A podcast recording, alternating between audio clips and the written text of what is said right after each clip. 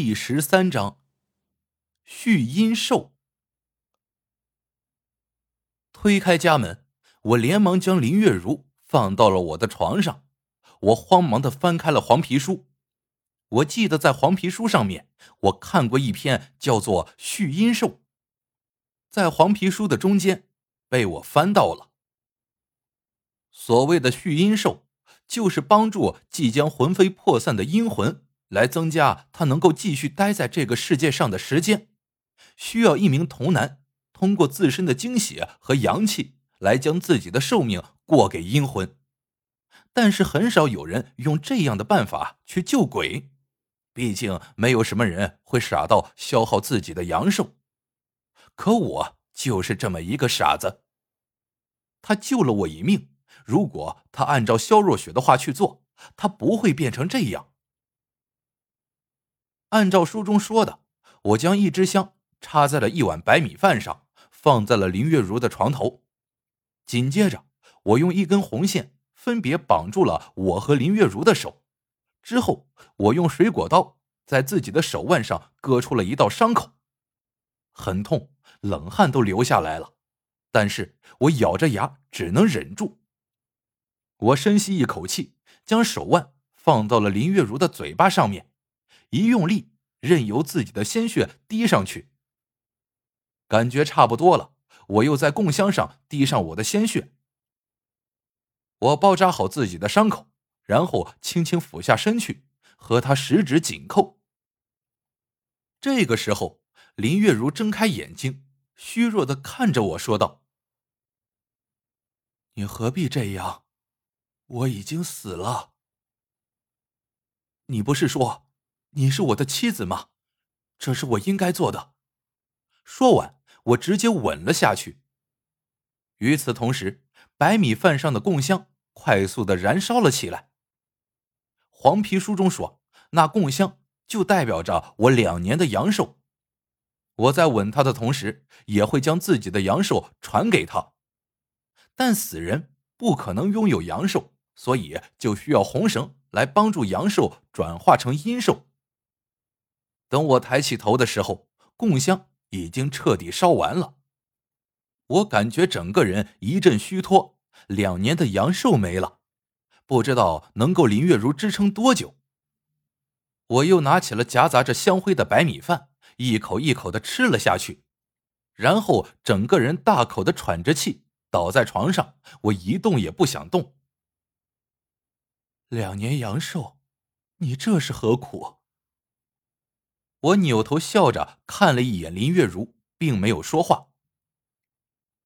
你知道肖若雪跑到什么地方去了吗？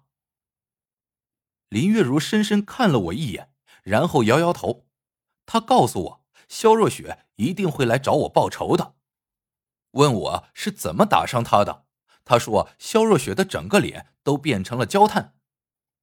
我尴尬的笑了笑，我也不知道，胡乱弄的。接受了我的阳寿，林月如此时的精神状态要好多了。琢磨着这一晚应该不会再有什么事情了，我就直接闭眼睡上一觉。等到第二天起来的时候，发现桌子上多出了一桌子的好菜，而林月如却在厨房里忙碌着。我很奇怪，为什么她一个魂魄还能在白天的时候出来给我做饭呢？她说自己也不知道。除了不能见光之外，感觉和常人没什么两样。也许这就是我阳寿的作用。饱餐一顿之后，我准备去找肖若雪，可让我没有想到的是，她自己竟然在这大白天的找上门来了。咚咚咚，一阵急促的敲门声。我看了一眼林月如，她进屋藏了起来。我打开门一看，原来是村里的王二叔。他是个老实本分的庄稼人，平日里爷爷最喜欢和他喝酒。他对着屋子里看了一眼，问道：“思辰，你爷爷呢？”我一愣，爷爷走的事情我没有告诉任何人。我眼睛不自觉的瞟向了爷爷骨灰摆放的位置。王二叔也不傻。啥时候的事儿啊？我们怎么一点也不知道？我尴尬的笑了笑。前几天，我准备过些天通知的。先不说这个，王二叔，你找我爷爷啥事情啊？哎，老李就这么走了。王二叔感叹一声，继续说道：“是这样的，上次水潭不是死了一个外地女人吗？她的尸体不是失踪了吗？今天早上被人发现在村口。”而且，我眉头一皱。而且什么？你要不跟我去看看吧？我连忙点头。这林月如的尸体明明已经被肖若雪给霸占了，怎么出现在了村口呢？我随着王二叔来到了村口之后，好多人围着，我挤到了前面。一看，整个人都惊呆了。在地上躺着的确实是林月如的尸体，她胸口和额头上被烧焦的痕迹就是最好的证明。可是这尸体现在竟然只剩下了皮包骨，眼珠生生的凸了出来，没有一丝肉感。思辰，你跟着你爷爷这么久，你能看出？这是咋回事吗？我摇摇头。现在村里已经死了不少人，大家见这情况都十分的害怕，有的还在说让我爷爷过来看看。最后没办法，我只能将爷爷走的事情告诉了大家。好多人听见这个消息，都说完了，说村里来了脏东西，大家都没好日子过了。我直接告诉了所有人，我说事情我一定会解决，让大家放心。最后，我让两人给尸体抬去了我店里，大家才散去。